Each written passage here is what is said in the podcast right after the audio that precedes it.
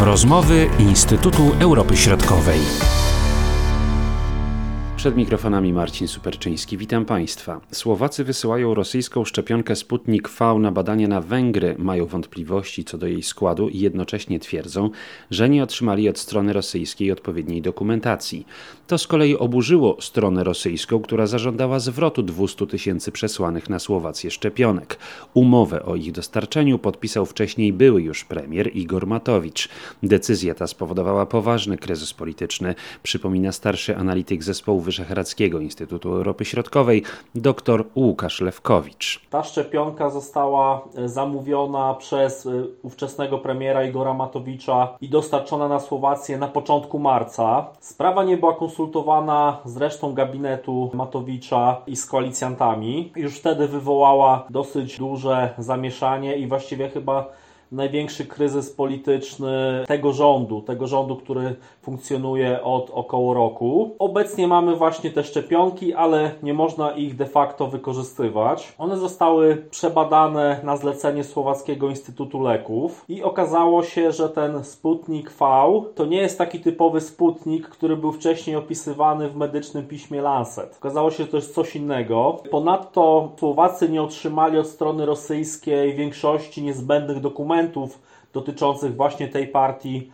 szczepionek. I co ciekawe, w odpowiedzi na badania zrobione właśnie przez Słowacki Instytut Leków, taka instytucja, która w Rosji odpowiada za dostarczanie tej szczepionki, Rosyjski Fundusz Inwestycji Bezpośrednich, zarzucił Słowakom sabotowanie tej szczepionki, złamanie kontraktu i zażądał zwrotu preparatu. Jak należy odczytywać to zamieszanie? No oczywiście można stwierdzić, że to może być element wojny informacyjnej czy gry geopolitycznej prowadzonej przez Federację Rosyjską wobec poszczególnych państw Unii Europejskiej. Pamiętajmy, że szczepionka Sputnik V jest już dopuszczona na Węgrzech. Słowacja była tym drugim krajem, ale też pamiętajmy o tym, że Igor Matowicz, który no podjął decyzję właściwie osobiście o zakupie tej szczepionki, nie poinformował o warunkach zakupu. Tak? My do dzisiaj nie wiemy, czego dotyczyła umowa między właśnie stroną słowacką a rosyjską.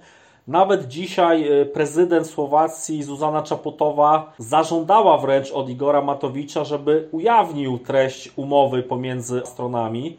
O co chodzi w tej umowie, prawda? Bo tutaj są pewne niedomówienia. My tak do końca nie wiemy o co chodzi. Oczywiście Igor Matowicz cały czas broni swojej decyzji dotyczącej zakupu. Jego zdaniem co najmniej pół miliona mieszkańców Słowacji chce się zaszczepić tą szczepionką i powinno mieć do tego dostęp. I faktycznie badania robione w ostatnim czasie, w ostatnich dniach pokazują, że Słowacy są zainteresowani zaszczepieniem się Sputnikiem V. To jest druga najpopularniejsza według nich szczepionka, którą chcieliby się zaszczepić po Pfizerze. Więc tutaj widać, że to jest pewna gra zewnętrzna, ale także pewna gra wewnętrzna. Igor Matowicz, już obecnie były premier, bo pamiętajmy, że on się podał do dymisji, jest obecnie wicepremierem, ministrem finansów. On jakby też prowadzi swoją pewną grę polityczną, natomiast niekoniecznie ona jest skuteczna, e, ponieważ również badania dotyczące poparcia poszczególnych partii politycznych na Słowacji pokazują, że jego partia Olano w tym momencie no, jest w dużym kryzysie i ma poparcie zaledwie 9% badanych. A pamiętajmy, że w chwili wyborów Olano dostało 25%, no i było tą zwycięską partią. No niewątpliwie zyskuje na tym wszystkim opozycja.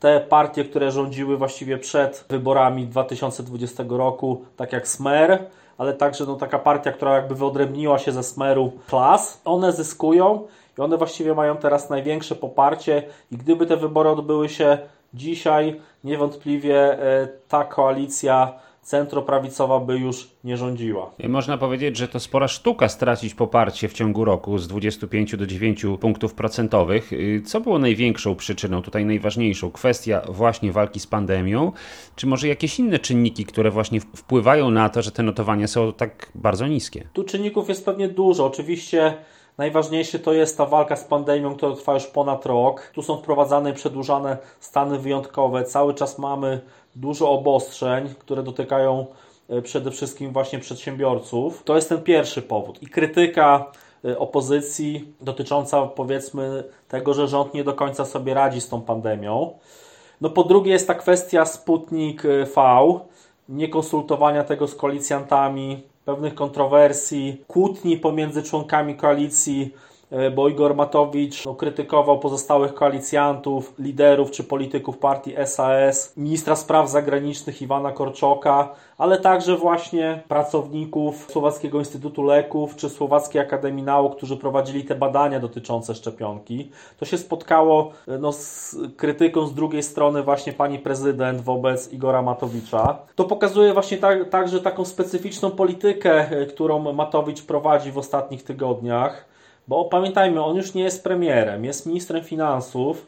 Natomiast w ostatnich tygodniach odbył wyjazdy do Moskwy i do Budapesztu, nie do końca konsultując je z członkami rządu. Oczywiście tematem tych podróży służbowych była kwestia Sputnika. On twierdzi, że jeździł tam, żeby załagodzić ten konflikt rosyjsko-słowacki i żeby nie trzeba było zwracać tych szczepionek. Węgrzy także zadeklarowali, że również zbadają te słowackie szczepionki, dadzą informacje stronie słowackiej. Natomiast to zostało skrytykowane m.in. przez ministra spraw zagranicznych który to on właściwie powinien prowadzić politykę zagraniczną, a jeżeli chodzi o szczepionkę, no to też bardziej adekwatną osobą jest e, minister zdrowia. Natomiast tutaj właśnie Igor Matowicz wziął na siebie tą politykę zagraniczną w pewnym sensie, czy, czy tą dyplomację szczepionkową i to też pokazuje, że no widać pewną niespójność tej polityki wewnątrz e, obozu rządzącego. Oczywiście Matowicz jest cały czas za to krytykowany i my nie wiemy, czy ten kryzys polityczny, który no teoretycznie dało się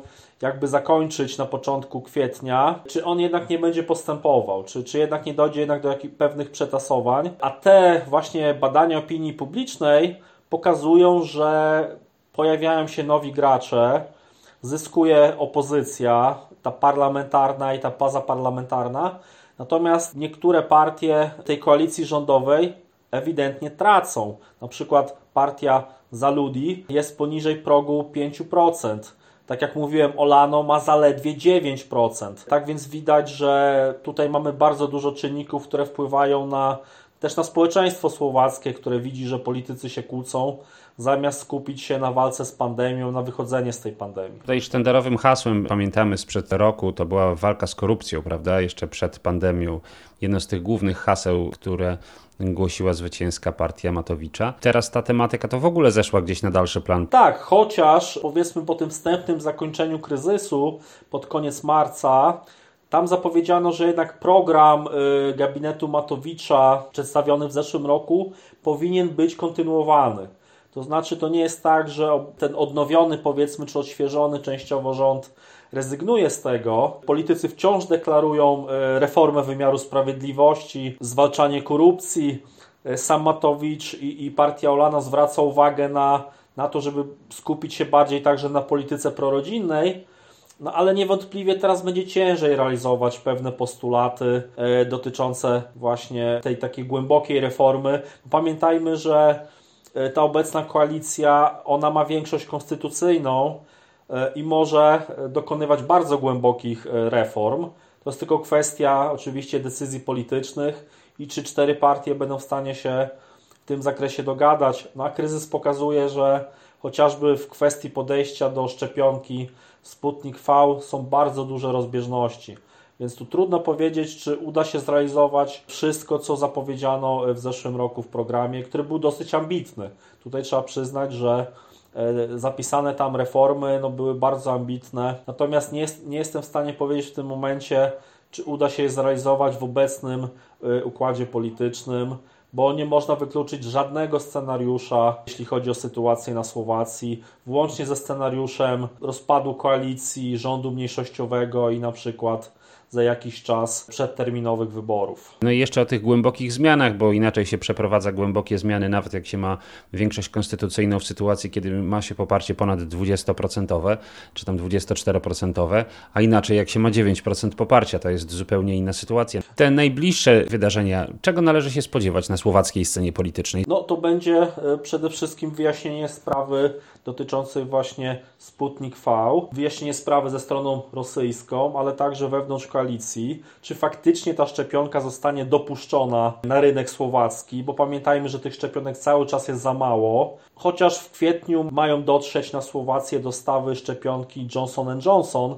co być może trochę tą sytuację polepszy. Kryzys może mimo wszystko trwać. Tutaj nie wykluczam tego, że dojdzie do, do dalszych, powiedzmy, sporów czy kłótni pomiędzy poszczególnymi członkami rządu, ale także na tej linii niektórzy członkowie rządu, prezydent. Na pewno tym zimnym prysznicem są ostatnie te badania opinii publicznej, które pokazują, że Słowacy nie chcą tych kłótni i te partie, które biorą udział w tym konflikcie są raczej krytycznie e, oceniane. Tak więc to będzie chyba ten najbliższy okres. Pewne przesilenie już nastąpiło, natomiast nie możemy wykluczyć, że, że do, do pewnego stopnia te spory będą trwały nadal. Zobaczymy, co z tym sputnikiem będzie, czy on faktycznie będzie stosowany, czy jakie będą wyniki badań strony węgierskiej. Pamiętajmy, że ta sytuacja pandemiczna na Słowacji, ona się już, rząd słowacki nawet zastanawia się, żeby w najbliższych dniach luzować pewne obostrzenia i pewne działy gospodarki otwierać. Mówił dr Łukasz Lewkowicz, Marcin Superczyński. Do usłyszenia. Były to rozmowy Instytutu Europy Środkowej.